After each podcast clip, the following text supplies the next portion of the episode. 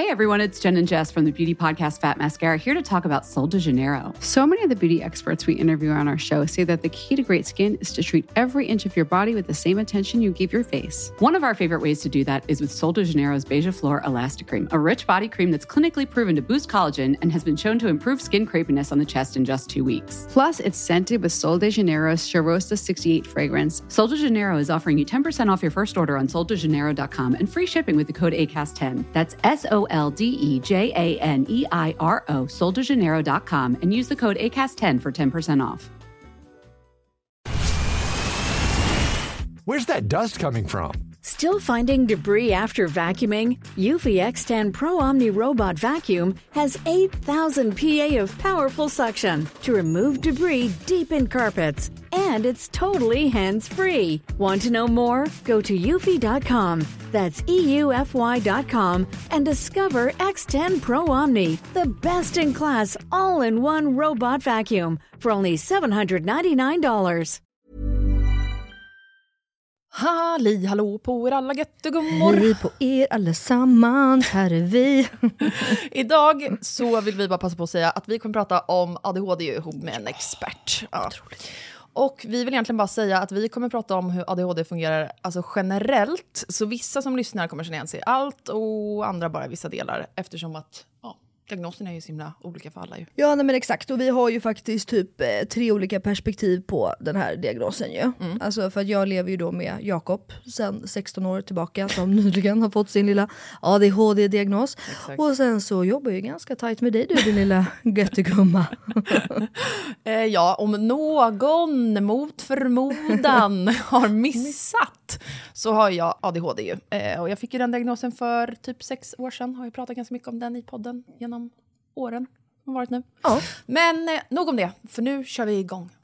Idag sitter vi väl här med den mest liksom välutbildade person vi någonsin haft här i studion, eller? Ja, förmodligen.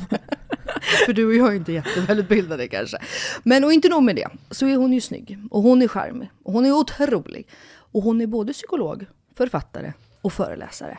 Och det är ingen mindre än Martina Nelson! Woohoo!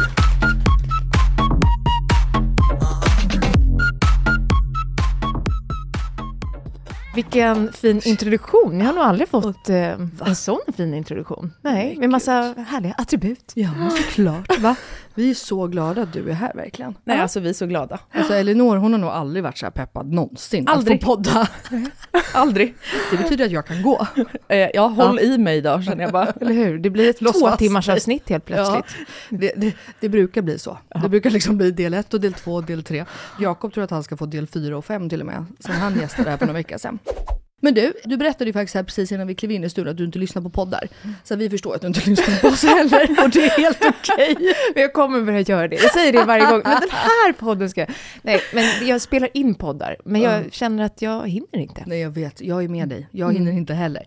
Men då är det i alla fall så här. När vi har en gäst så börjar vi alltid med 5 snabba. Bara för att komma igång lite. Och då är det ju bara snabbt. Det som du får för dig att svara. Ja. Helt enkelt. Så att vi börjar. Fråga 1. Har du själv någon i din närhet med en NPF-diagnos? Yes, absolut. Mm-hmm. Vilken är din favoritbok du skrivit? Ja, men det är nog min nyaste bok. Ja. Den som heter Vem hjälper den som hjälper? Som riktar sig till anhöriga till personer med psykisk ohälsa. Det är nog min favoritbok skulle jag säga. För den ligger mig väldigt, väldigt varmt om hjärtat. Mm-hmm. Angående ADHD. Tycker du att man ska gå privatutredning eller utredning via landstinget? Men jag tycker ju att man borde få en utredning via landstinget. Ja. Problemet är att det är många som inte får det. Och därför alltså, antingen nekas eller behöver vänta i flera år. Så då behöver man vända sig privat. Mm. Så att egentligen borde ju alla få det finansierat, de som behöver. Mm. Men det finns ingen då som du tycker är bättre eller sämre? Ja, men min mottagning är ju såklart bäst. Ja, såklart. Nej, men alltså, egentligen beror det ju mycket på alltså, vem man träffar. Alltså utredningsteamet, vilken psykolog, vilken läkare och sådär. Ja. Och man vill ju gå till en mottagning som jobbar mycket med kvalitet och senaste forskningen. Just det. Som då min mottagning. Bra, snyggt. Ja. Medicinering mot ADHD eller inte? Ja, alltså vissa, jag tänker det är en del, men sen är det så mycket annat som man behöver jobba med också. Inte bara medicin utan det är ju psykologiska insatser, arbetsterapeutiska insatser. Sen är det inte alla som behöver medicin såklart, men vissa är väldigt hjälpta av det och då tycker jag att man ska ta det. Mm. Jobba som psykolog, författare eller föreläsare? Författare skulle jag säga. Författare. Ja, men det är så fantastiskt. Jag har en sån dröm att jag sitter i Italien på ett café och bara skriver böcker. Så att jag älskar ju det. Men jag tycker ju om psykologjobbet och föreläsarjobbet också. Mm. Gud vad kul. Ja, det var de 5 snabba. Ja, men bra jobbat. Verkligen. Ja. Man skulle kunna ha så här en timmes utlägg om varje fråga. Verkligen. Ja, men jag kände också det snabba. Så jag var så här, hur ska jag svara snabbt? Jag vill prata jättemycket om det här. Ja, men vi kommer djupdyka lite i alla de här ju i avsnittet.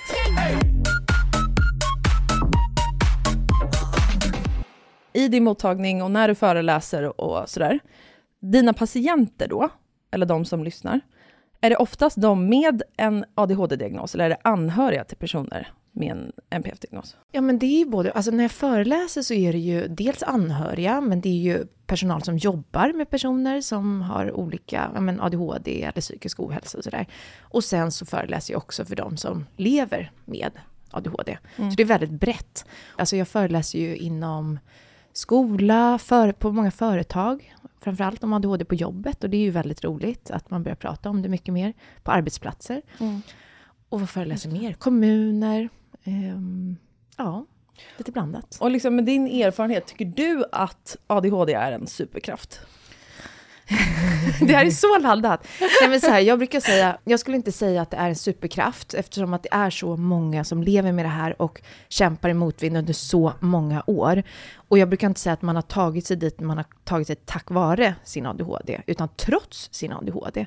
Sen är det ju så att, jag menar, det är 2 sidor av myntet. Alltså alla egenskaper och symptom kan ju i en situation bli en utmaning, men en annan situation är en tillgång. Jag menar, att vara otålig kan ju vara ganska problematiskt om du måste stå i kö till exempel. Eller ni vet den här som alltid tränger sig först i kön och så. Jakob. Ja, han tränger sig alltid, jag skäms så mycket. Ja, sen kan det ju vara så att det kan ju vara en tillgång på så sätt att man får saker gjorda. Att man inte väntar. Man får betala först på ICA. Ja, exakt. Det är ju tillgång. Ja, så det är väl egentligen mitt svar. Så ingen superkraft utan mer i rätt sammanhang. Och man får, alltså, jag menar med självkännedom och man har tagit sig, alltså förstått mer om sina egenskaper så kan man ju använda sig av sina egenskaper på ett annat sätt. Och i rätt miljö så kan det ju bli en tillgång men inte en superkraft skulle jag säga. Mm. Och vilken liksom, missuppfattning skulle du säga vanligast att folk har om ADHD? Ja, men det här gamla att det skulle ha med begåvning att göra och det vet vi att det gör det inte. Utan, alltså, ofta är det så att ju senare i livet man får sin ADHD-diagnos desto högre begåvning har man. Mm. Det är faktiskt forskning som har visat det. Och det kan ju bero på att man så här, ändå klarat skolan eller att man själv hittat så här, kompensatoriska strategier som gör att man ändå klarar sig ganska bra. Trots sin ADHD då. Det ska jag säga. Men sen skulle jag också säga att det är ganska många som går ut i media och berättar om sin ADHD-diagnos och så. Och då är det ju egentligen bara det vi ser. Vi ser vad någon beskriver. Men vi ser ju inte baksidan av det. Vi ser ju bara, jag menar, en känd person som går och berättar att den har ADHD. Vi ser ju bara det lyckade, om man säger så. Det vi visar upp. Vi har ju ingen aning om vad som står bakom det. Mm. Och då tror jag att det är ganska många som tänker att men den där personen kan väl inte ha så himla stora svårigheter. Den har ju ett jobb eller en karriär eller vad det nu kan vara. Mm. Så att det skulle jag säga också. Men jag tycker också att det känns, alltså som nu när Jakob har fått diagnosen så känns det också som att, om man nu får generalisera, väldigt många äldre inte kan så mycket. Mm. För de är väldigt så här, men vadå, han kan ju sitta still. Han klättrar inte i gardiner. Man bara, nej, han är ju 34, fyller 35 så kan vi hoppas att han inte gör det. Men alltså så här, det känns som att de tror att det bara handlar om det här hyperaktiva. Och att man liksom måste vara typ dampig för att man ska ha ADHD. Så det känns som en så här fördom för mig som många, men kanske den äldre skolan har. Vad bra att du la till den. Och att men den stereotypa bilden av vad ADHD är. Och det är ju inte så, för det ser ju så olika ut hos alla. Det är ju jättemånga som, ja, men som du säger, när man blir vuxen då lär man ju sig vad man förväntas göra och inte göra. Mm. Du skulle aldrig springa runt på ett möte. Eller, det skulle vara jättekonstigt om jag kom hem till er och så klättrar då Jakob i gardinen liksom. Alltså inte helt omöjligt visserligen just i min familj. Men ja, exakt. Ja. Kanske. Nej, men han är ju inte. Nej, men exakt. Alltså, så är det ju. Och det kan jag tycka är ganska tråkigt. Mm. Just för att så här, som jag då har fått förklara för många, jag som har levt då med Jakob i 16 år, att så här, Men vad är det ni inte fattar? Han får inte ihop sin vardag. Mm. Vad är det ni inte förstår? Det handlar inte om att han är hyperaktiv och springer. Alltså, han visserligen springer till saker. Alltså, han är väldigt så mycket rörelse. Men det är ju inte det som är problemet. Nej, det är ju inte där ADHD-problemet ligger för oss, om man nu säger. Mm. Nej, det är väl lite tråkigt, kan jag tycka. Mm. Att man inte är så påläst. Eller, ja, och sen så känns det också som att det här med att få en diagnos senare i livet. Att det inte bara handlar om strategier man har själv heller. Utan att det oftast finns liksom ett anhörighetsnätverk eller liksom... som är fallskärmen på något sätt, som har stöttat upp, och att det är därför problemen inte har blivit så, man kan leva med dem liksom.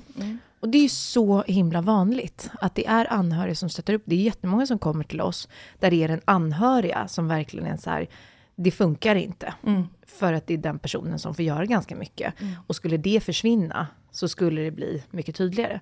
Men sen är det ju många, jag menar, vissa i ett sammanhang, vi säger att under skoltiden fick man kanske hjälp av föräldrar, det fanns tydliga ramar, och sen kom man in i ett nytt liksom, livsperspektiv. Jag menar, att bli förälder helt plötsligt, det är ju jättemånga som där faller igenom till exempel, för att det är något ytterligare. Du ska inte bara ta hand om er själva, utan nu är det någonting ännu mer. Verkligen. Så var det exakt för oss. Ja. Det var ju när vi fick barn som jag sa att Jakob, nu måste vi skaffa hjälp. För att helt ärligt, jag får inte ihop det här längre. Nej. Det går inte. Nej. Jag kan inte ha hand om 4 personer själv liksom. Men det där är ju verkligen, därför är det så viktigt att lyfta det jobb som anhöriga gör. För att det är ju dels alltså avlastning praktiskt, alltså få ihop allting, det kan vara emotionellt. Det är egentligen... Alltså utan anhöriga så skulle ju vården klappa ihop totalt. Alltså det skulle ju inte funka. Vi skulle inte kunna ta hand om alla som inte fungerar på olika sätt. Så att anhöriga gör ett jätteviktigt jobb. Men det är viktigt att få hjälp, för att anhöriga orkar inte hur länge som helst. Som du säger nu till exempel. Att, att ta hand om 4 barn. Lite så. Det är ju jättetufft. Och jag tänker det här med äldre generationen och kunskap och så. Om det är någon som lyssnar som inte har koll på en ADHD-diagnos. Om du kortfattat skulle beskriva, vad är det för problem man har? Bra, Elinor. Ja, precis. Det var kastar sig in. Nej, men man skulle kunna säga så här. Alltså, dels har man svårt med koncentration, uppmärksamhet och rastlöshet. Men jag brukar istället beskriva det som att man har regleringssvårigheter.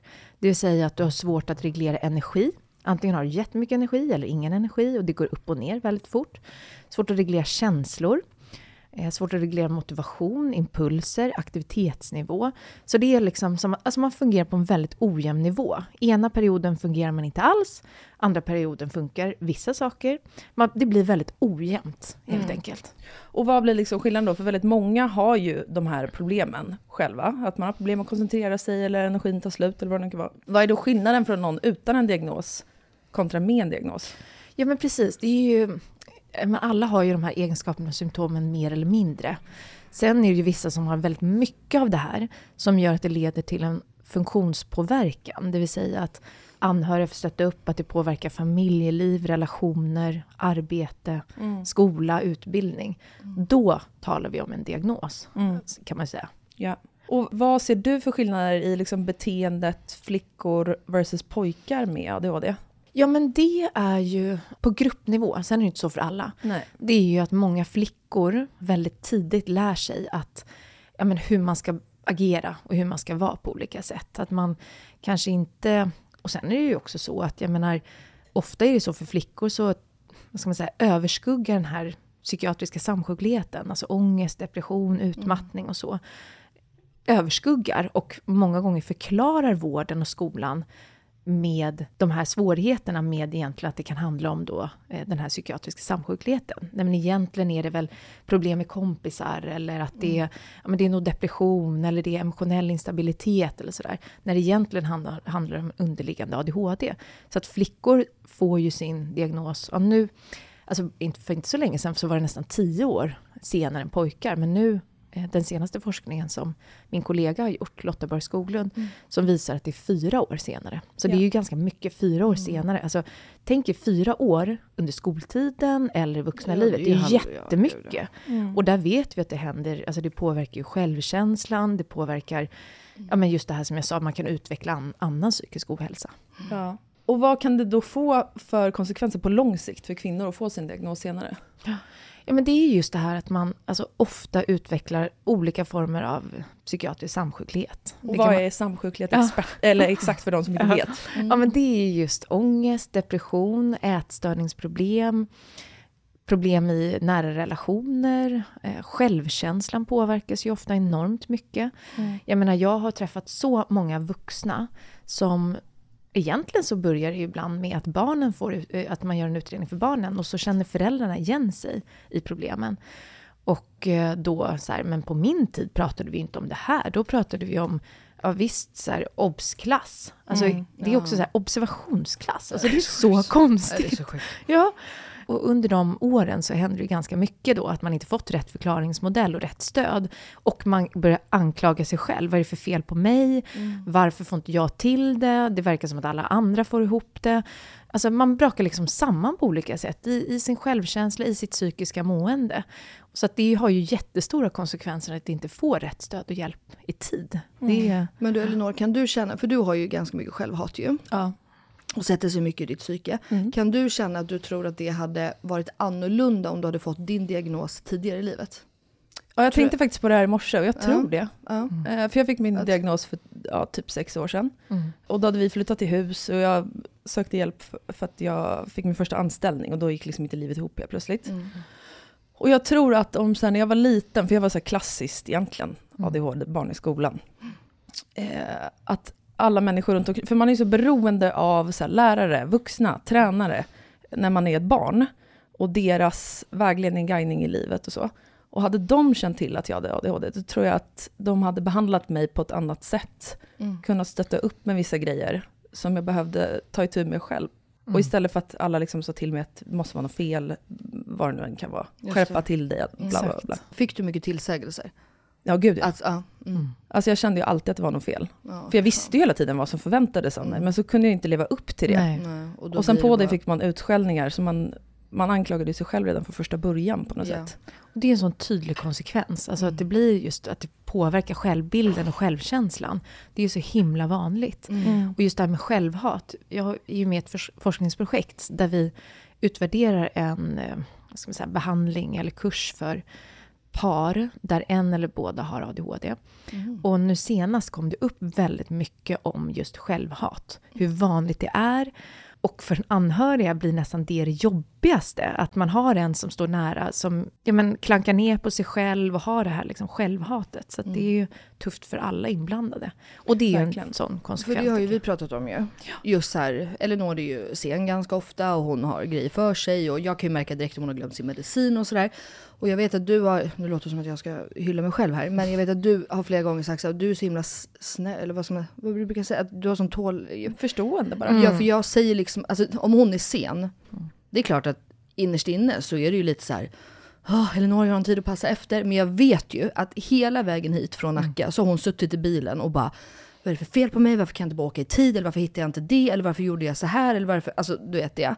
Och att man då liksom hela tiden försöker backa själv så att Elinor inte ska känna ännu mer självhat då som hon får. Och samtidigt som, nu har ju inte vi den relationen, men jag vet ju till exempel som Jakob har ju dock inget självhat. Peppar, som är väldigt skönt. Men typ som för Phil då, alltså Elinors man, att det blir också jobbigt för oss anhöriga. Att för att jag menar, vi måste ju också ibland kunna bara få, vad är det för fel på dig? Jag orkar inte. Alltså, eller vad det nu kan vara. För att vi kan ju inte hålla inne hur mycket som helst heller. Nej. Fast håller vi inte inne så vet vi att vi triggar någon sorts liksom, panik hos den andra. Ja, det är en jäkla jobbig situation. Ja, men det är verkligen. Och liksom hitta en balans. Ja, men det går ju typ inte. Alltså för att jag tycker jag kan ju få dåligt samvete för det också. Ja, för du vet ju också att jag tycker att det är rimligt att du får ett bryt eller Filip får ett bryt. Mm. Och jag fattar ju också att så här, då sitter ni där och bara ska hålla ihop det fast ni egentligen är svinirriterade eller bara så här, jag vet ju vad ni tänker hela tiden. Och det är klart att ni ska få säga det också.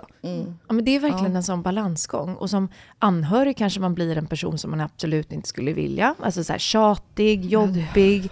Så det är ju det som man behöver lyfta liksom, båda perspektiven. Och framförallt tror jag att ha den här förståelsen som nu känns det som jag är en parterapeut.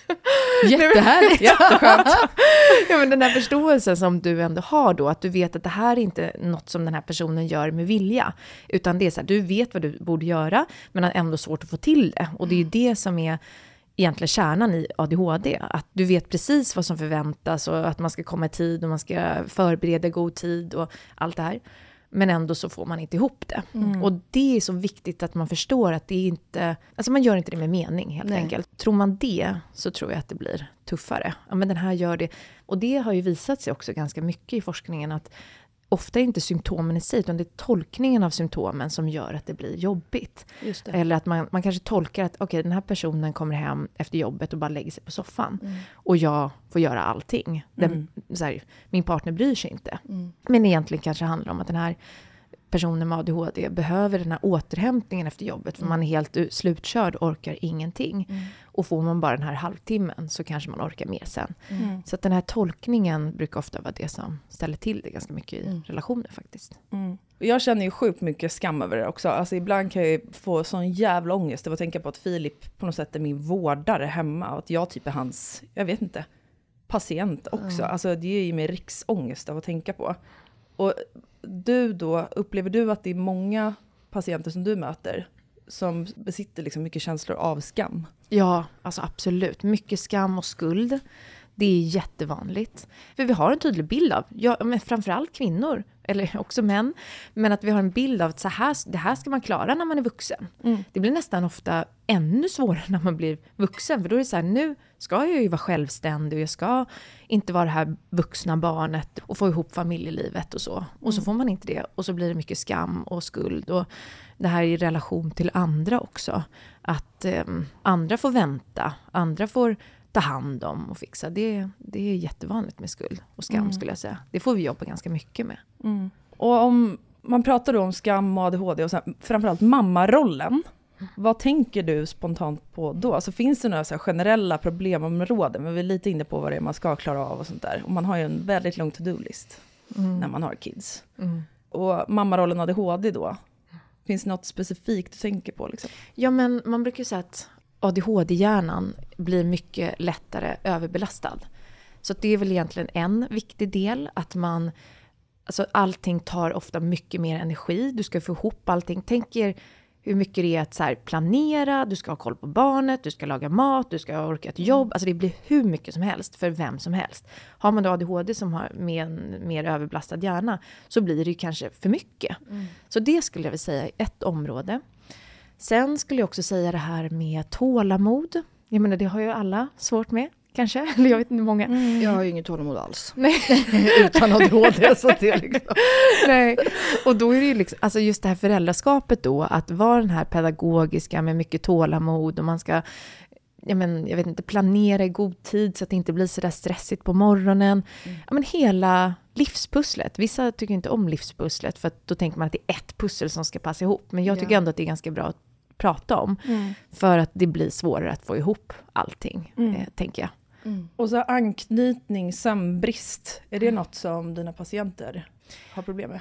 Ja, men sömnsvårigheter är ju jättevanligt med ADHD. Alla har ju svårt med sömnen när man är förälder. Mm. Men har man ADHD kanske det blir ännu svårare eftersom att många har sömnsvårigheter. Men anknytning skulle jag inte säga. Alltså så där finns jättemycket forskning att det skulle, inte vad jag känner till. För det finns inget som säger att man vid ADHD är svårare med anknytning. Däremot så ska man ju komma ihåg en viktig faktor som är ju att ärftlighet är ju väldigt, alltså ärftligheten vid ADHD är väldigt hög. Mm. Vilket betyder att man kanske kommer få barn eller har barn som är liknande svårigheter. Och det i sin tur blir extra utmanande. Alltså antingen kan det vara att man känner igen sig i barnet för att man själv har ADHD och man har ett barn. Eller också gör man inte det. Man ser det hos sin partner och sådär. Så att det kan ju också ställa till det. Och så vet man att sådär var jag också när jag var liten. Mm. Till exempel. Har du tänkt på det med Gugge? Tror du att han har någon, eller alltså en ADHD-diagnos? Eller? Är det för tidigt att säga? När börjar man titta på? Det är så olika. Vissa syns det ju jättetidigt. Att man är väldigt, alltså det man brukar se tidigt är ju framförallt en viss överaktivitet om det finns. Jack. Och sen också brukar man ju se, ni får ju tänka att det här är bara tecken på. Det finns ju, man behöver ju se hela bilden. Men det kan ju också vara som är väldigt vanligt hos barn som man ser att man har svårt med förändringar, plötsliga situationer och så. Mm. Att man måste förbereda sitt barn väldigt mycket. Men också intryckskänslighet. Vi brukar säga perceptuella avvikelser. Mm. Som är just att man kanske inte äter så mycket. Eller man äter inte vissa grejer. Man äter väldigt selektivt. Man bråkar ofta om kläder, vad man ska på sig, hur saker känns mot kroppen och lite sådär. Okay. Och de sakerna brukar man väl se tidigt. Men annars skulle jag säga, återigen, har man flickor så brukar det synas lite senare. Mm.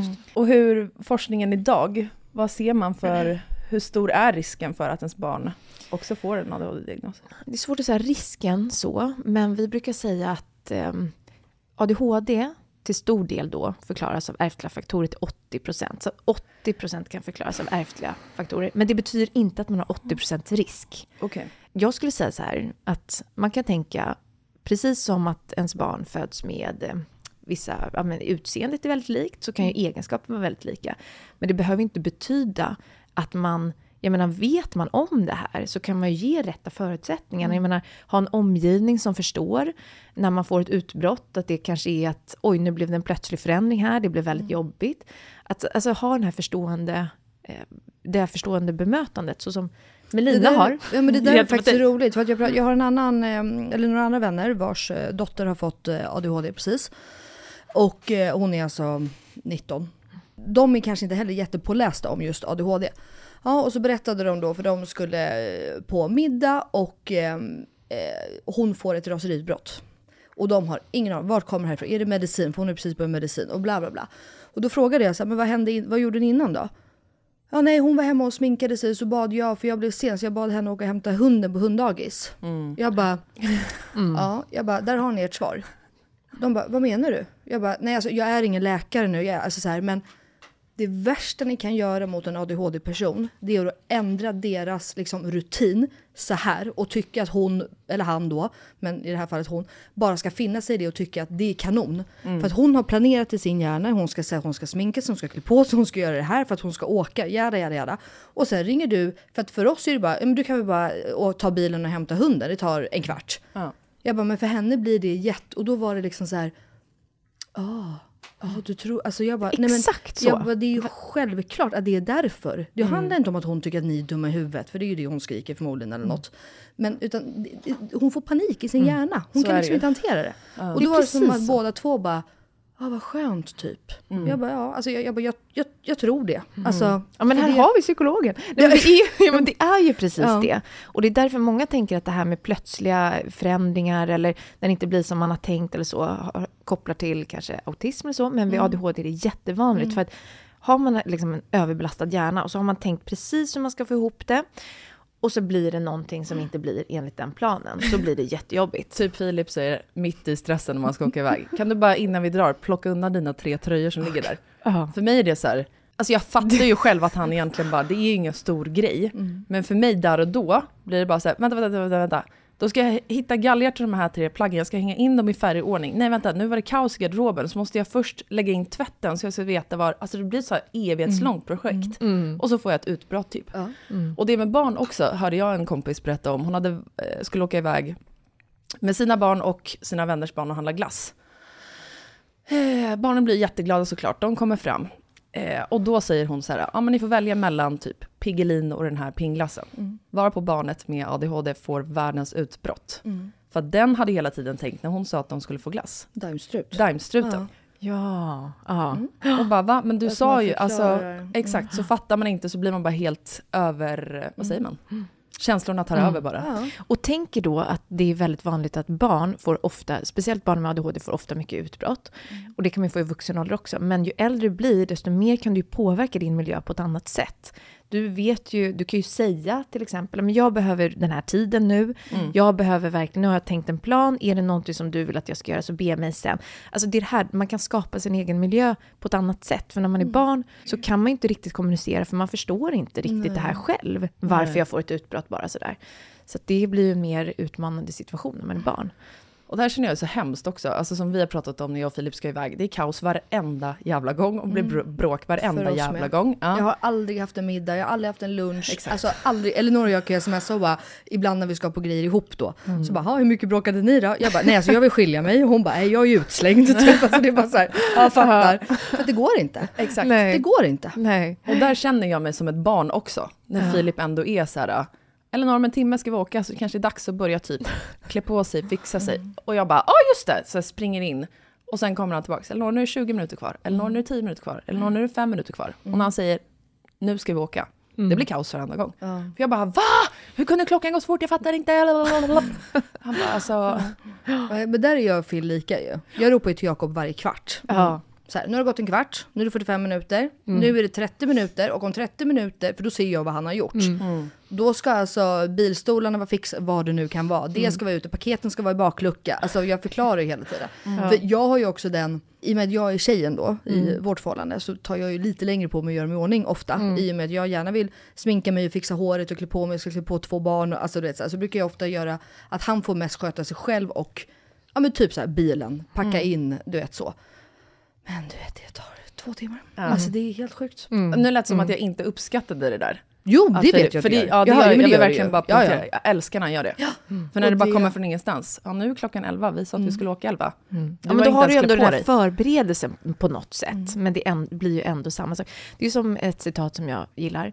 Det är det här, så, du skulle kunna ge mig 1000 år och bli klar med en uppgift. Men jag kommer ändå göra den kvällen innan. Alltså, det är ju samma sak med tid. Alltså, ofta vid ADHD har man svårt att bedöma tiden. Och få ihop allting och så. Men det kan ändå vara skönt med den här... Alltså nedräkningen på något sätt. Det brukar ju vi rekommendera. Att man har man svårt att bedöma tid. Och ha en känsla av tid. Och att, ja, då brukar vi rekommendera en sån så här time-timer. Så att nu blir ju era anhöriga. Och du som anhörig blir ju verkligen den här time-timern. Men det visar ju också på det här jobbet som man gör som anhörig ändå. Exakt.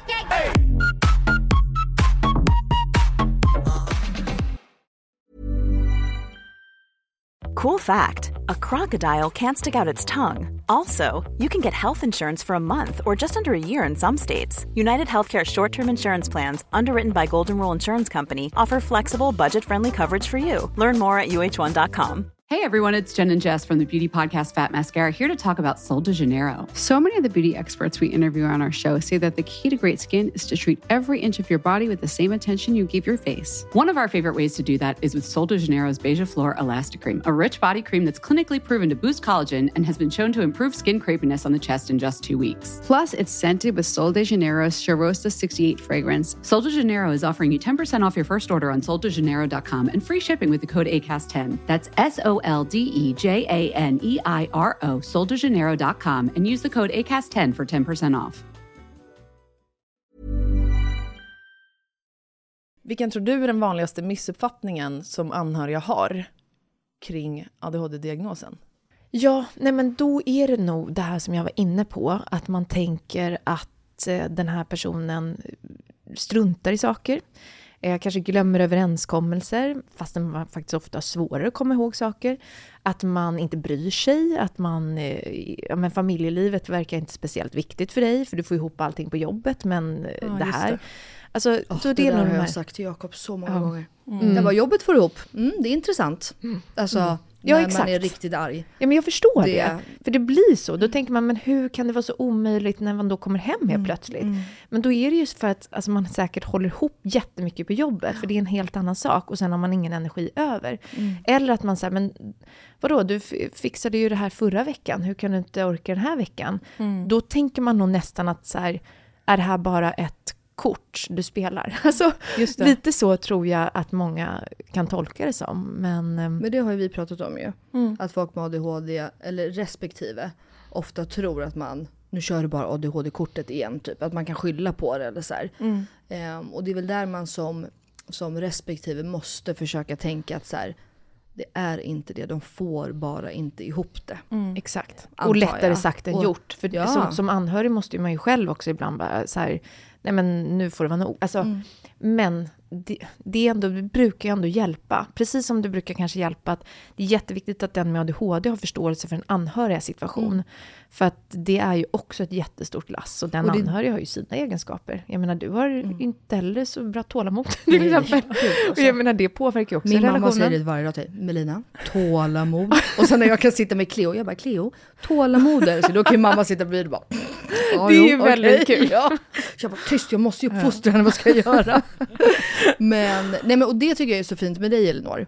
Att du har ju verkligen förståelse för dem runt omkring dig. Alltså, ja, jag hoppas det. Jo, men det har du ju. Alltså, verkligen. Och du är väldigt liksom lyhörd och ser och försöker tänka. Och alltså, så här, du fattar ju. Sen kanske man inte får ihop det. Och jag tror att det är väldigt viktigt Känner man att båda parter förstår och försöker förstå, att man vill förstå, då har man kommit ganska långt på vägen också. Ja, verkligen. Tror jag. Ja, för när jag pratar med, jag känner jättemånga med ADHD ju. Ja. Och när man pratar med andra då som är så här, nej men det här går inte ut över liksom mitt privata liv typ. Mm. Då tänker jag alltid så här, oj, alltså det måste vara rätt tufft för din partner om du inte är medveten om hur mycket det här går ut över den. Ja, men vi har haft jättemånga som, eller jättemånga, det är ganska vanligt att, som jag tror jag nämnde i början, att anhöriga är den som får personen till ändå vården för att göra en utredning. Där man pratar med den personen med ADHD eller misstänkt ADHD som i det fallet. Som säger att nej men jag tycker det funkar väldigt bra. Alltså vi har det bra där hemma och vi får ihop saker. Och sen kommer en anhörig och beskriver något helt annat. Ja men jag gör ju det här. Så att det är ganska vanligt. Och vad ska man göra som anhörig då? Om man märker att sin partner har uppenbara problem. Eller ens barn eller vem det nu kan vara. Mm.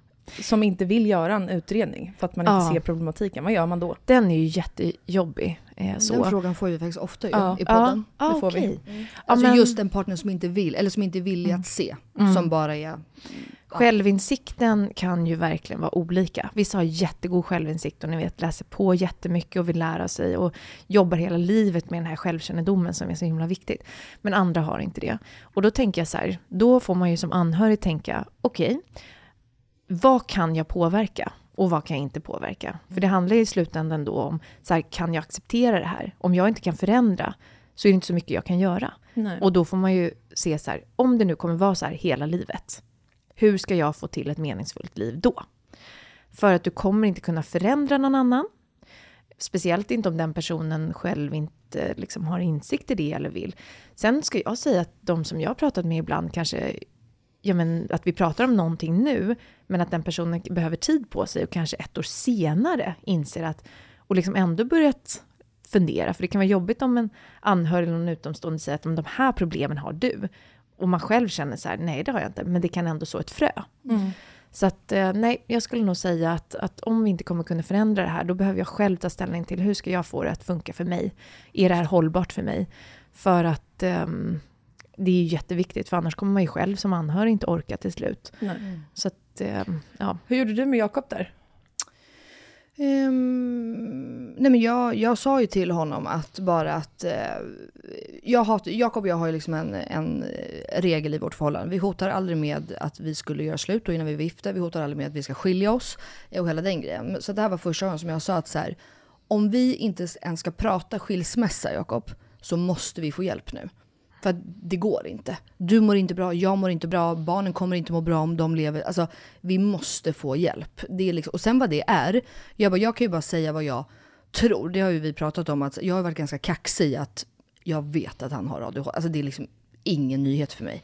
Och min bror Max, han var väldigt drivande i det här också. Att Melina, du måste få honom till en läkare nu. Men Jakob har liksom aldrig varit, utan då var han så här, okej jag fattar. Och då sa jag bara, men du behöver göra det här själv. Du måste göra det här. Jag kan inte göra det här åt dig också. Och då hjälpte jag honom bara med att så här, man går till en husläkare. För han var ju så här, vad ska jag göra? Jag bara, du ringer bara till din husläkare. Kolla också depression, för det var också mitt under corona. Så vi visste, han var ju av med hela sitt jobb. Det var väldigt, men det var en tuff period för honom. Så jag bara, du får liksom börja där, så får du höra vad de har att säga. Och det gick ju ganska fort till till att han ringde direkt och fick en tid hos husläkaren. Ja, när får man det? En vecka senare eller något sånt där, 2 veckor senare. Och då gick det också ganska fort. Så det var ju hon då. Och det var ganska skönt för mig också. Att hon var så här, vet du vad? Jag tycker vi ska börja göra en basutredning för en ADHD-utredning på dig. Så. Och sen så sattes det igång. Men det tog ju tid, det tog 1,5 år. Men jätteskönt. Och nu när man har fått diagnosen, det var som jag skrev till Johanna, nu kanske ni undrar, Martina då är jättebra vän med Johanna, min bästis som ni vet vid det här laget. Så henne var den första jag skrev till efter vi, för Jakob ringer från då sista samtalet med sin psykolog, för jag var så här, jag bara, kan du bara säga? Och då ringer han och säger att jag har fått diagnosen, vi ska gå igenom allting nu, men jag vill bara att du skulle veta. Och så lägger vi på och då bara brister jag i gråt. Gud, jag förstår. Och skriver till Johanna. Jag bara, jag vet inte varför jag är ledsen, och då pratar jag med henne. Men då var det just den här bara lättnaden, alltså jag var ju bara glad. Alltså det var ju inget liksom att jag var deppig eller vad fan har han där, utan bara en lättnad och glad. Och just för att i mitt fall, jag har ju alltid känt mig som den största bitchen, morsan, tjatmajar och Jakob är så himla snäll. Alltså Jakob är så himla likeable, han är så himla snäll. Så att folk är ofta så här, men Jakob han gör väl inga fel? Nej, inte medvetet, och han är inte elak, men du blir uppmålad som boven i dramat. 100%. Ja. Mm. Så att i vårt fall har det mer varit kanske åt det hållet. Så att för mig var det bara skönt att få så här, bra, jag är inte dum, jag är ingen bitch, jag är inte... Alltså för att i min värld så gör jag ju allt det här av kärlek. Mm. Men det som kanske många som inte lever med oss jättetätt, som för Johanna var det en självklarhet och för Benjamin men så. Mm. Men det var bara en bekräftelse på att så här, du är inte galen, du är inte jobbig. För att jag gör ju bara av att...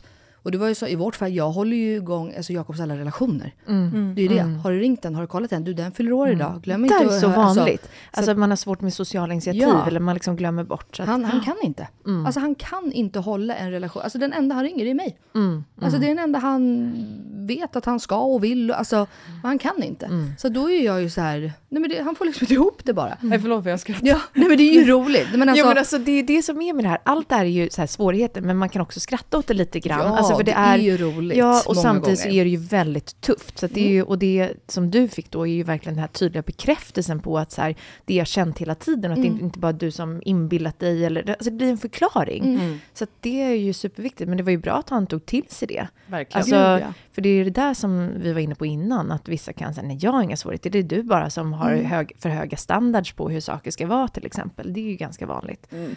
Ja, men det är väldigt skönt för Jakob. Återigen det här att han inte har någon prestige riktigt. Alltså det fanns ingenting i honom. Alltså han var bara så här, jag gör det du säger att jag ska göra. Mm. Så han är väldigt sådär. Men och samtidigt då kan man få tanken efter så här, gud borde jag ju fixat det här tidigare. Jag har ju vetat det så vi gick i skolan. Vi har varit tillsammans i 16 år.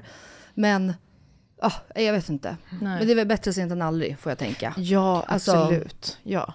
Det tänker jag, bättre sent än aldrig. Sen kanske det är så att gjorde han det för några år sedan innan barn, då kanske han inte hade fått diagnos, det vet vi ju inte. Så kan det ju vara. Så att det är ju, jag tänker, man lär sig ju mycket under tidens gång också. Mm. Mm. Så att det är ju inte att man inte påbörjar en resa bara för att man inte gör en utredning tidigt. Nej. Så. Nej, men så är det ju. Och man hade ju inte de problemen innan, för då var det ju bara han och jag i princip. Och då funkade det ju. Och han har ju alltid haft ett kreativt jobb, han har aldrig behövt passa en tid. Alltså, han har ju också format ett liv som funkar för honom. Samma sak som att du, Elinor, har ju också nu lyckats forma ett liv som funkar för dig. I och med att vi har pratat om att en anställning för Elinor hade ju aldrig funkat. Nej, men alltså, det var ju då det brakade ihop. Ja. Alltså, jag bara, det är något som är så jävla fel här. Ja. Varför är de Men det är ju sådär som är så intressant då när man kommer in i arbetslivet att så här, då är det ju, antingen kan du ha ett sammanhang som passar väldigt bra, som är format utifrån ditt sätt att funka, eller också blir det tvärtom, att man kommer in i 8, man ska vara inne klockan 8 på morgonen och passa tider och som inte alls funkar. Och för vissa funkar det här inrutade jättebra med ADHD och det visar ju verkligen på att man behöver förstå att det ser så olika ut och alla behöver olika förutsättningar. Ja, och det tycker jag går att applicera på relationer också. Som det här med Jakob och upprätthålla relation. Jag är ju samma grej, jag tänkte på det senast i morse också att så här, idag så de vännerna jag har, de har jag för att de har mig som vän. Förstår ni vad jag menar? Ja, jag fattar. Det är de som upprätthåller våra relationer. Jag tycker att det är väldigt fint. För att många av Jakobs vänner, det var så himla... strax efter det här så var vi på dop. Då är det 2 av hans killkompisar som frågar. Jag tycker det var bara så jäkla gulligt. Också just att de är män. Vi som brukar tycka att män är som de är ibland. Men då var de så här... Ja, men gud vad bra. Jakob, vad funkar bäst för dig då? Om du inte svarar på ett sms, ska jag ringa då igen? Eller om jag ringer och du inte kan prata, ska jag ringa upp igen sen? Eller blir det... alltså, du vet, de var så måna av att så här, hur ska vi få det här att funka? Och då var jag så här... så jag är gravid och hormonell också. Jag bara, men gud vad fin ni ska orka tjata på honom när han inte svarar liksom. Det tycker jag var väldigt fint. Det var faktiskt väldigt fint. Visst? Och fråga hur ska man göra i det här läget? Ska vi pusha på mer eller inte? Så att det är ju, och där behöver Jakob lära sig vad som funkar bäst. Ja, men han var bara så här, jag blir jätteglad om du ringer igen. För det är inte det att jag inte vill prata med. Jag glömmer bara bort det. Han bara, jag är uppe i någonting. Och då säger jag ringer sen. Men ringa sen. Alltså, han bara, det finns inte i mitt huvud. Nej. Då har jag kommit på något annat. Ja, så är det ju för mig också. Ja, men exakt. Och det blir ju... Men som anhörig, om vi börjar med det. Vad finns det för stöd och hjälp som man kan få som anhörig? Alltså det här är ju faktiskt ett av de stora problemen. Att inte, alltså sällan erbjuds det ju stöd till anhöriga. Men det finns ju. Alltså i alla kommuner ska det finnas här anhörigstödet. Anhörigkonsulenter att vända sig till. Så att där kan man vända sig till sin kommun. och kolla. Sen borde man ju inom vården också bli erbjuden anhörigstöd. För att man, just utifrån att man vet att finns inte en anhöriga så kommer det ju inte funka för den som kämpar med diagnos till exempel. Mm. Men sen är det så här intresseorganisationer, Attention till exempel, som ofta anordnar så här anhörigträffar. Alltså Riksförbundet Attention, där man får träffa andra anhöriga i liknande situation. Och sen då min kommande bok kan ju vara väldigt bra att läsa som ett stöd. För att mycket fokus ligger ju faktiskt ofta på den som har ADHD eller psykisk ohälsa. Mm. Men den här boken handlar om hur du som anhörig, att du är viktig, ditt liv är viktigt. Att du behöver, för att orka och för att hjälpa dina anhöriga så behöver ju du göra saker för dig själv. Mm. För att annars kommer ju du kanske utveckla psykisk ohälsa också. Verkligen. Alltså inte att alla gör ju inte det, men den kan man läsa också. Mm. Som så kul, ja. Och vad är det den heter? Vem hjälper den som hjälper? Exakt. Mm. Släpptes nu ju. Den släpps 21 mars. Ja, den har inte släppts sen? Nej. Gud vad spännande. Ja, så kul. Ja, men den här vill jag läsa. Ja, exakt. Jag kan köpa den åt oss. Till honom och mig. Nej men faktiskt. För jag tror att... men man glömmer, alltså, just jag då som anhörig kan ju känna ibland att man är så himla... misstolkad och kanske bortglömd eller, och inte för att det skulle vara kanske synd om mig, men ibland är det faktiskt synd om mig också. Jo, men det, och det är får man, det, och det, får man det som jag vill lyfta fram, att det, att man är ofta bortglömd och att, jag menar, ditt liv är viktigt också. Sen är det så här, jag menar, det är klart att, alltså det som många brukar tänka är så här, kan jag må dåligt eller tycka något är jobbigt när det egentligen är någon annan som mår dåligt eller som mår sämre. Och ja, det är jätteviktigt att ta hand om sina egna tankar och känslor och allt det här, för att annars, som jag fick lära mig ganska tidigt på utbildningen, du måste ta hand om dig själv för att orka hjälpa någon annan. Så är det ju bara. Så att det är jätteviktigt. Mm. Och som drabbad, liksom, eller när man gör en utredning, det är ju en hjälpinsats som man kan få ju. Vad mer för hjälp kan man få om man har ADHD? Ja, men precis, utredning. Sen är det ju läkemedelsbehandling. Sen, alltså, man brukar prata om så här multimodal, alltså flera olika insatser. Läkemedelsbehandling, arbetsterapeutiska insatser. Där det till exempel är det här vi var inne på, så här time-timer. Det vill säga, alltså det här är bara ett hjälpmedel då som arbetsterapeuter jobbar med. Det vill säga en klocka som räknar ner tiden till exempel. Sen psykologiska insatser, alltså utbildning för både dig själv och din anhöriga för att förstå mer om vad ADHD är. Sen har vi ju också KBT vid ADHD där man lär sig egentligen så här, hur tidiga erfarenheter och hur mina beteenden och mina tankemönster påverkar det jag gör och det jag känner, kan man säga. Mm. Så du älskar ju KBT. Ja, jag har ju gått en sån kurs nu. Ja. Jag vet inte hur länge det var, ett halvår typ. I grupp med massa andra. 2 månader, men ja. Nej, det var inte det. Det var länge. Jag började i september, färdig januari. Okej. September. Men vilken var det då? Var det för bara dig eller var det för dig och din anhöriga? Nej, det var ju för bara mig. Och andra som också hade ADHD. Men vi alla i gruppen sa att så här, vi hade önskat att det var från anhöriga också, att de hade fått sitta med och bara lyssnat. För jag tror att det hade gett så mycket för alla. Gud vad nice. Så mycket förståelse. Och just då, sen finns det ju också boendestöd. Alltså boendestödjare som man kan söka om inom kommunen. Det kan ju låta som att så här, ska vi behöva en boendestödjare? Men det är faktiskt ofta väldigt hjälpsamt. Det vill säga att det kommer hem någon, eller man tillsammans, alltså det kan ju vara att man tillsammans planerar vad behöver vi göra för att få till strukturen. Alltså det kan vara sån här som till synes enkla saker, att ha en korg för nycklar alltid, för att man alltid bråkar på morgonen om var är mina nycklar när det är stressigt.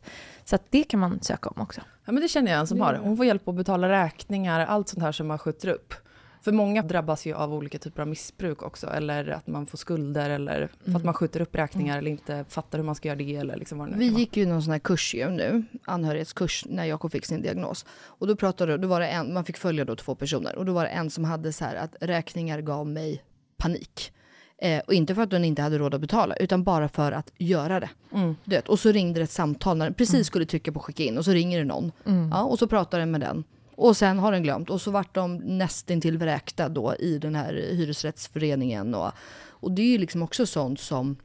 Jakob har haft jättesvårt med sin ekonomi. Att få ihop den. Och det är ju också en sån här... Du vet, han kan glömma att betala en faktura på 55 kronor. Och det handlar inte om att han inte har pengar på kontot, utan bara att han så. Så han har ju en ekonom som han ringer. Kan jag få göra det här? För han har liksom bara avsatt sig helt från. För han grejer inte det liksom. Men det är därför vi skämtar om Sugar Daddy Filip, för han löser min ekonomi och våran i vår för podden. Så han var Sugar Daddy. Jag är så här, Sugar Daddy kan få lite pengar. Han bara, va? Men då är det perfekt. Det är som boendestödjer då. Nej, men det är just det. Sån här, men det är såna här vardagliga sysslor som man ofta har svårt att bara skjuter upp helt enkelt. Så det är ju jättebra att kunna få hjälp med det. Det här kan ju jag själv relatera också. Ja, det är många som kan liksom. Jag gör ju också alltid sista sekund jämt.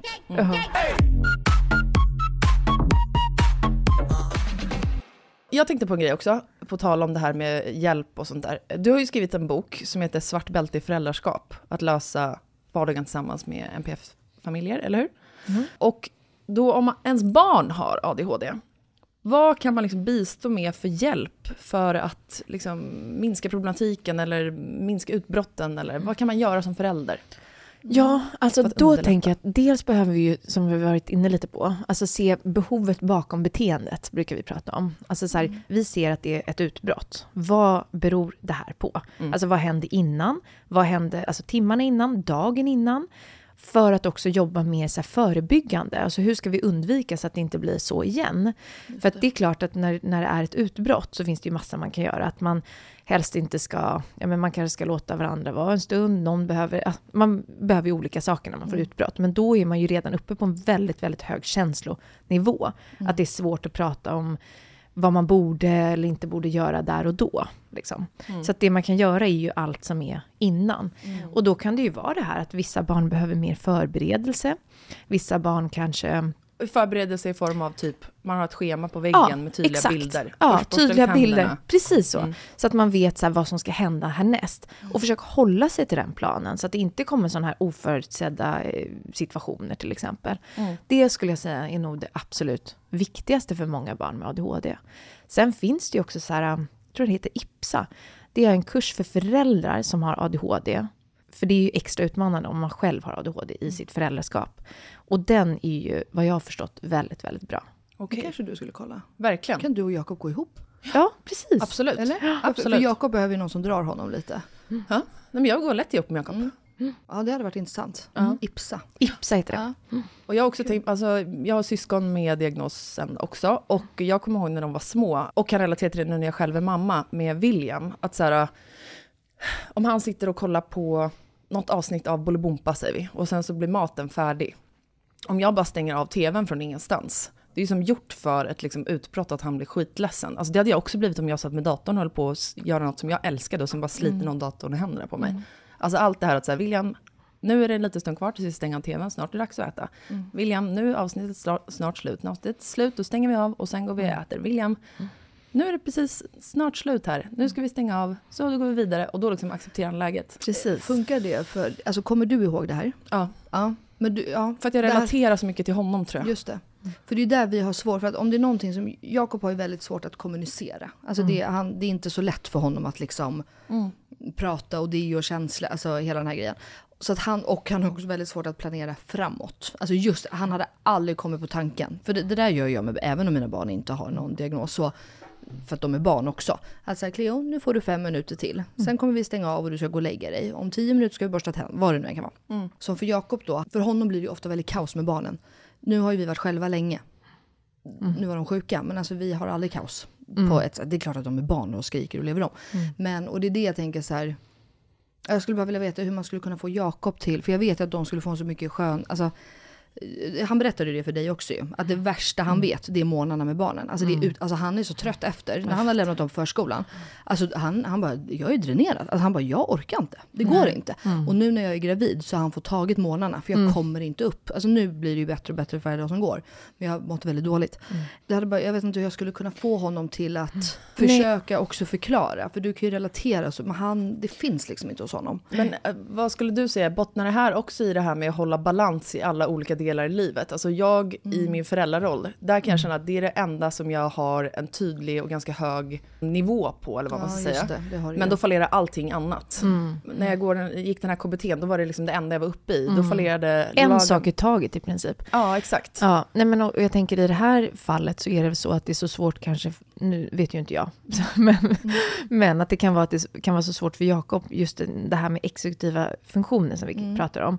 Alltså att själv planera, strukturera, få en struktur, vara förberedande, förklara, det här pedagog, alltså det är ju svårare när man själv lever med ADHD. Så att jag förstår att nu ska han få 2 andra också med på tåget som man själv inte knappt får med sig själv på tåget, förstår ni? Så det blir ju jättemycket svårare, men det är ju inte omöjligt. Men där tror jag att han behöver kanske själv KBT och se lite. Jag tror att han skulle må jättebra av det. Han har ju fortfarande inte ens fått träffa läkaren. Nej. Så han har ju inte börjat med medicin och det än. Eller KBT. Så jag tror att han verkligen skulle må bra av en kombo. Så. Och bara generellt en psykolog tror jag också. För Jakob har varit med om en del trauman i livet som han inte ens tycker är trauman. Och det kanske inte är trauman, men jag tror att det vore bra att lyfta hela... det tror jag också. Visst. Och träna på att sätta ord på saker. Ja. Alltså det är ju jättesvårt ifall man inte är van. Jag menar, ni pratar ju mycket och så, men alla gör ju inte det. Att sätta ord på så här, få en begreppsvärld för hur man funkar. Ja. Och det är ju inte alla vana vid på något sätt. Nej, och det tror jag också så här, om man tänker på något annat hjälpmedel som hjälpt mig väldigt mycket och väldigt många av dem jag känner med ADHD, förutom KBT:n, är ju också att se sitt egna beteende i när man pratar med andra vänner som har ADHD. För då kan man så här få grepp om det så här vardagliga. Bara, okej, det är jobbigt för mig med månaderna därför att alla har ju typ samma problem i grund och botten, även om det går ut över olika grejer. Så det tror jag också är, och som anhörig också tänker jag, alltså att man pratar med sina vänner som också är anhöriga till någon med en diagnos, för jag tror att man kan få väldigt mycket utbyte där också. Ja men precis, det är som den här kursen som vi nu utvärderar, du och jag och ADHD. Där är det ju både den som har ADHD och den anhöriga med. Och det de säger är ju att det som har varit nästan mest hjälpsamt, det är ju att få höra andra i liknande situation. Att, alltså, dels är man ju mindre ensam, men också så här, jaha, men gud, så där är vi också. Det kanske är en förklaring till det här. Hur har ni gjort då? Jag skulle precis säga det. Att få lite guidning, så här, hur gör ni då? Hur kan ni, alltså, och så kan man ju testa det. Och det funkar det eller så funkar det inte, men ändå att man... Ja, men det tror jag verkligen på. Ja, och sista fråga innan vi går över till det här med ADHD-jobbet. Och det är, om man är lärare och har sina klasser, vad kan man som lärare vara uppmärksam på när det kommer till problematik? Och skiljer det sig då på flickor och pojkar? Jo, men det gör det ju. Kan göra på gruppnivå. Det är ju att absolut kan vi se de här typiska stereotypa. Att det är någon som har svårt att sitta still, inte gör sina läxor och inte gör det den ska helt enkelt. Sen finns det ju de som försvinner bort i mängden. Alltså som kanske ser ut som att man lyssnar, man ser ut och man kanske också har väldigt höga krav på sig själv och man vill vara duktig och man gör allt som förväntas och så vidare. Men att det kanske läggs väldigt mycket tid på det. Eller att så här, man ser ut och sitter och lyssnar men har egentligen inte tagit in någonting överhuvudtaget.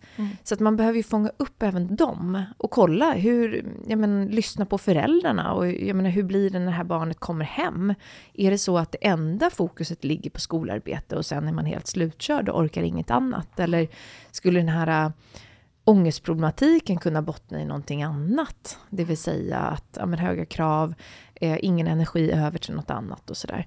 Så man behöver ändå också fånga upp dem.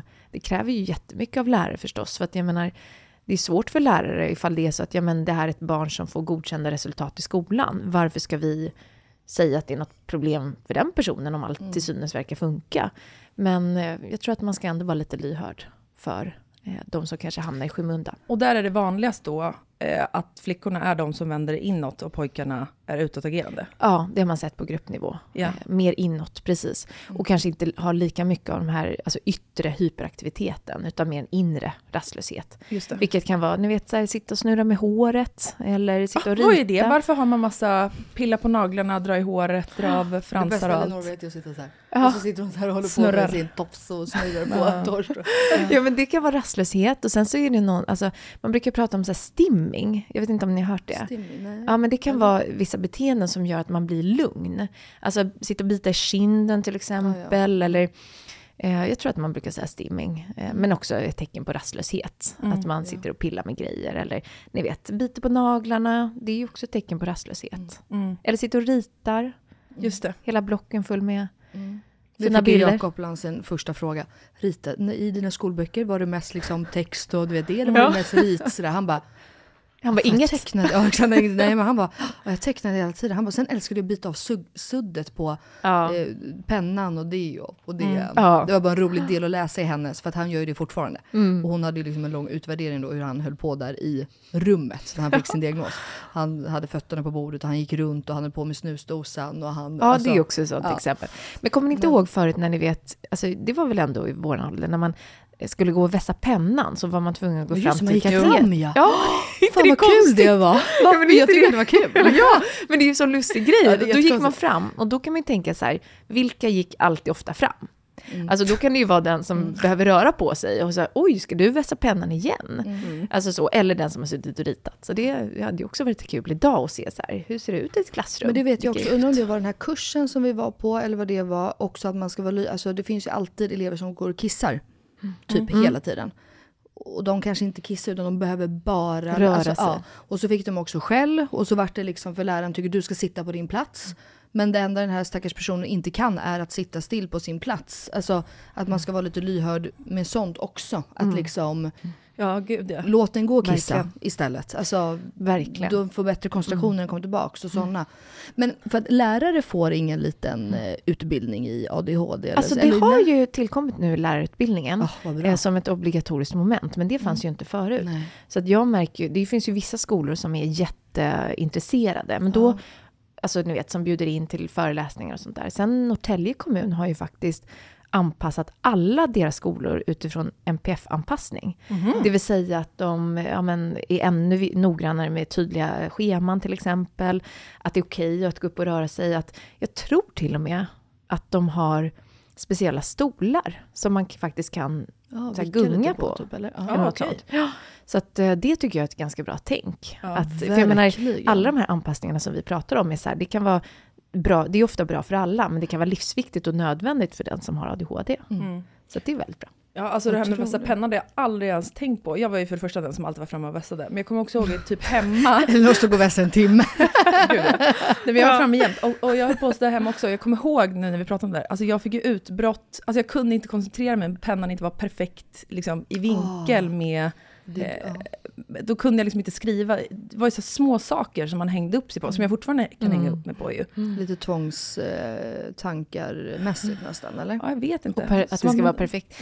Men det är ju också väldigt vanligt. Alltså vi ser ju att det är många med ADHD som har lite så här, ni vet, allt ska vara perfekt. Det blir nästan tvångsmässigt bunden till någonting, och att det ska vara i linjer. Alltså det är ju vanligt att man kan ha det också. Hänger det här ihop med samsjukligheten, alltså framförallt med kvinnor då? För många kvinnor alltså drabbas jag av en ätstörning också. Har det med det här kontrollbehovet att göra? Att man känner att man inte har kontroll på sin livssituation för att man har ADHD? Ja, det finns ju en koppling mellan ätstörningsproblem och ADHD. Det kan ju dels vara alltså just anorexi. Att man, som du säger, man har inte kontroll i sin hjärna. Man har inte kontroll runt sig. Men något man kan ha kontroll på, det är maten till exempel. Sen är det ju ganska många som har impulsivitet och kanske hanterar jobbiga känslor med mat. Och då är det ju snarare att man liksom kan få problem med övervikt eller hetsätning och sådär. Just det. Får jag fråga, för att jag vet ju, tror jag i alla fall, att medicinering, alltså ADHD-medicin gör ju ofta också att många tappar aptiten.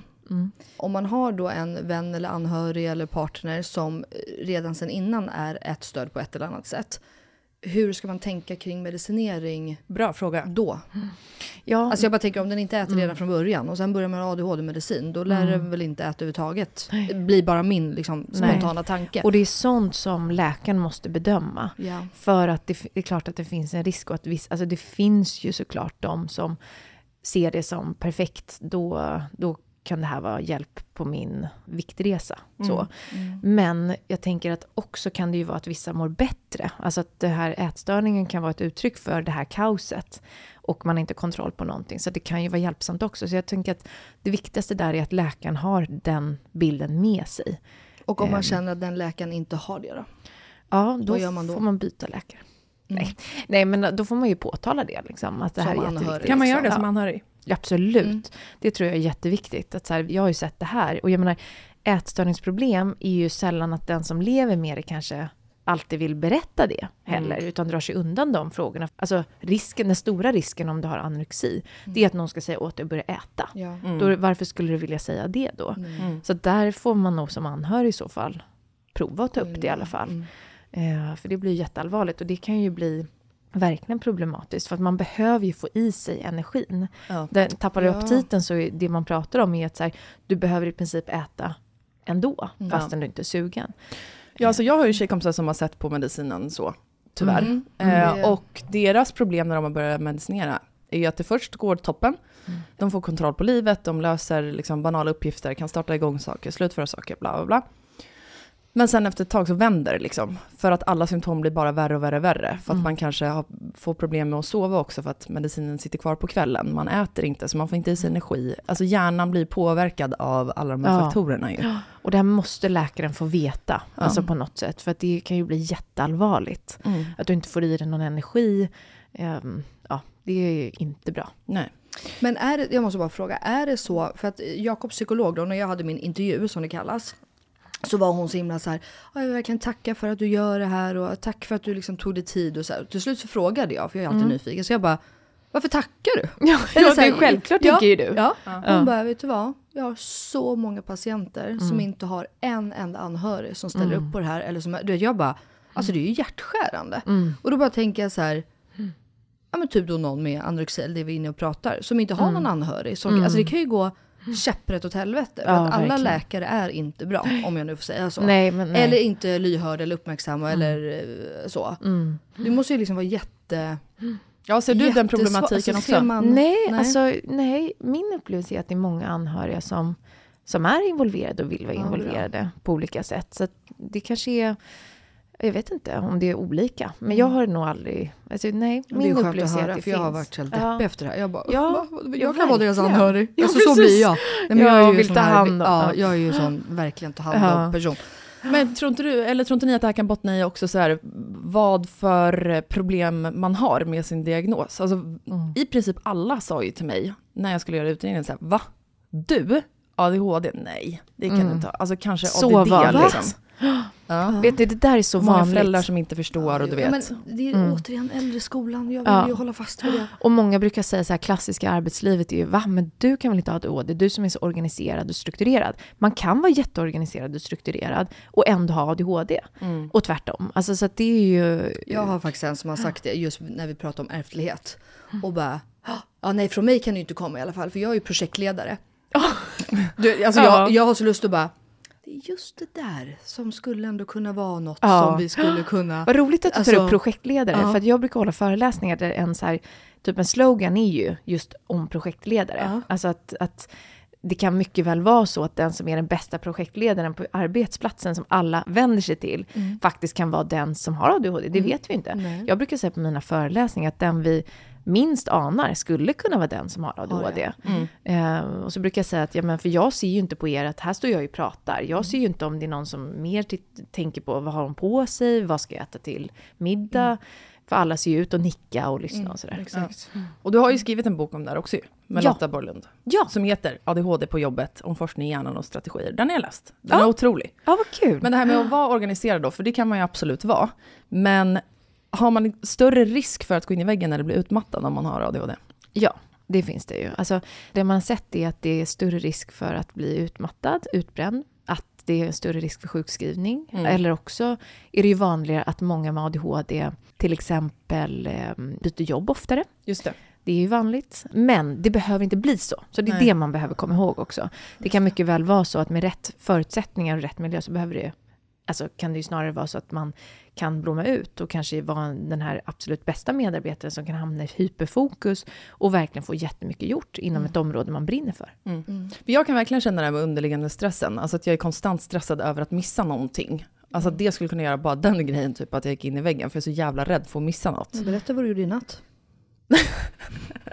Jag kunde inte sova för att jag var så rädd att jag skulle alltså inte höra klockan. Så hon sov inte. Hon skrev manus istället. Ja, exakt. Jag bara, sov människa, du kommer vakna.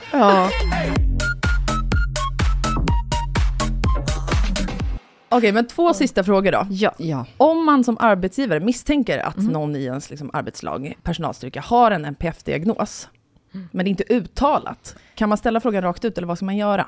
Alltså den där frågan får jag så ofta och det kan ju vara ganska känsligt att ställa och säga så här, har du ADHD? Och så säger den personen, nej vadå, uppfattas det som det? Alltså det kan landa fel. Jag brukar istället säga att egentligen behöver man inte påtala diagnosen. Däremot kan man ju säga olika symptom och saker som man har observerat som ligger i linje med ADHD. Att man kanske säger så här, jag märker att du har svårt att passa tider, ofta gör saker i sista stund och att det blir svårt för dig att prioritera. Hur har du tänkt kring det här? Ah, bra. Alltså liksom sätta ord på dem. Och då kanske det är så att, och att som arbetsgivare visat så här är det okej att vi funkar på olika sätt. Jag ser dig som jättevärdefull och att du har de här sakerna, det är en del. Alltså då öppnar man ju ändå för att den personen kanske själv kommer vilja berätta. Bra tips. Inte vara dömande helt enkelt. Precis. Utan mer... Mm. Och om man har ADHD då, det här blir sista frågan, för sen måste vi tyvärr runda av. Jag har 1 miljard frågor till. Men jag med. Men du får tillbaka. Men nu kör vi då. Vad kan man förvänta sig för stöd av sin arbetsgivare om man har ADHD? Ja, men arbetsgivare har ju då enligt lag ansvar för att se till att varje medarbetare mår och fungerar bra på arbetsplatsen och kan utföra sina arbetsuppgifter. Det skulle då kunna innebära olika individuella insatser, men utifrån vad som är möjligt. Alltså jag kan ju inte som arbetsgivare bygga om ett helt kontor bara för att min medarbetare behöver enskilt rum. Just det. Men det skulle kunna vara så att alltså är det möjligt så är det jättebra med flexibilitet. Vi vet att många har svårt att komma upp på morgonen eller att man kanske behöver vila på eftermiddagen och att man kanske funkar och jobbar bättre på kvällen. Så flexibilitet brukar vara bra. Det kan ju också vara, jobbar man i öppet landskap. Då vet ju ni att många med ADHD tar in jättemycket intryck. Varenda sinnesstämning, varenda rörelse, varenda ljud. Ja, därför lyssnar på musik jämt. Exakt. Och då kanske det är så att öppet landskap kan vara jätteutmanande för den här personen. Och är det då möjligt att kunna gå undan i ett rum eller använda hörselkåpor eller ni vet så här. Sitta med ryggen emot. Ja, precis. Ja, exakt. Välja jag tänkte plats. Precis på det. Sitta typ i en hörnplats längst ner den och sitta i mitten så man har folk runt om överallt. Exakt. Eller? Exakt. Ja. Och kan man som arbetsgivare få stöd alltså rent ekonomiskt eller fysiskt, alltså säg att jag har ADHD i och för sig så jag behöver inte ta det för jag säger att jag har ADHD. Jag ska inventera alla våra produkter någonstans på ett lager. Kan man som arbetsgivare få stöd och hjälp av liksom länet man bor i där, att avlasta med till exempel just inventering, att någon annan kommer in och man får ekonomiskt liksom bidra för det av staten på något sätt. Nej, men alltså jag vet inte riktigt hur sånt funkar. Det brukar ofta kuratorer jobba med. Men jag tror... alltså om man kan söka viss form av bidrag kanske. Men det ska jag säga att jag har faktiskt inget bra svar på det. Nej. Så det var min sista fråga. Har du ett svar på den? Nej, jag tror faktiskt inte att det finns något så här utbrett att man kan söka. Men kanske, jag vet inte. Ja. Jag måste bara få sista här innan. Nej, men jag bara tänker, du pratar ju om ditt team och din klinik, höll jag på att säga. Det är det ju inte. Eller vad är det? Ja, klinik. Ja, det är det. Eller mottagning.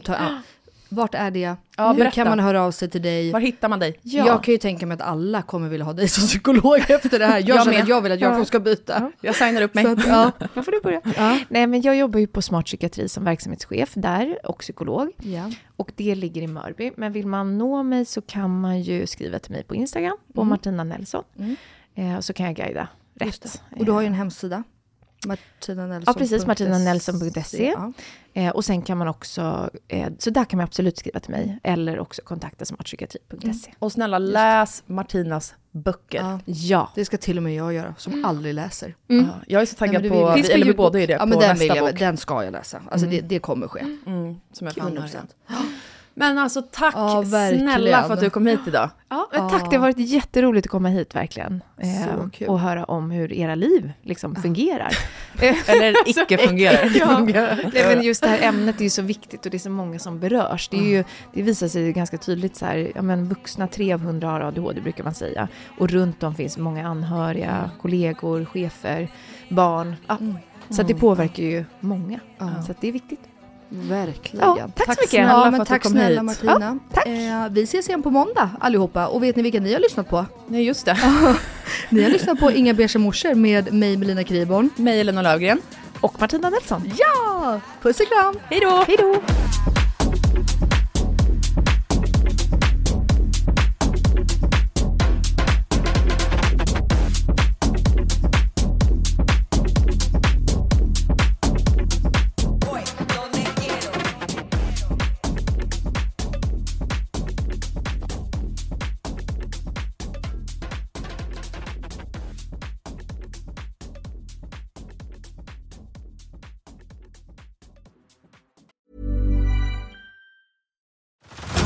Head over to Hulu this March, where our new shows and movies will keep you streaming all month long. Catch the acclaimed movie All of Us Strangers, starring Paul Mescal and Andrew Scott. Stream the new Hulu original limited series We Were the Lucky Ones with Joey King and Logan Lerman. And don't forget about Grey's Anatomy.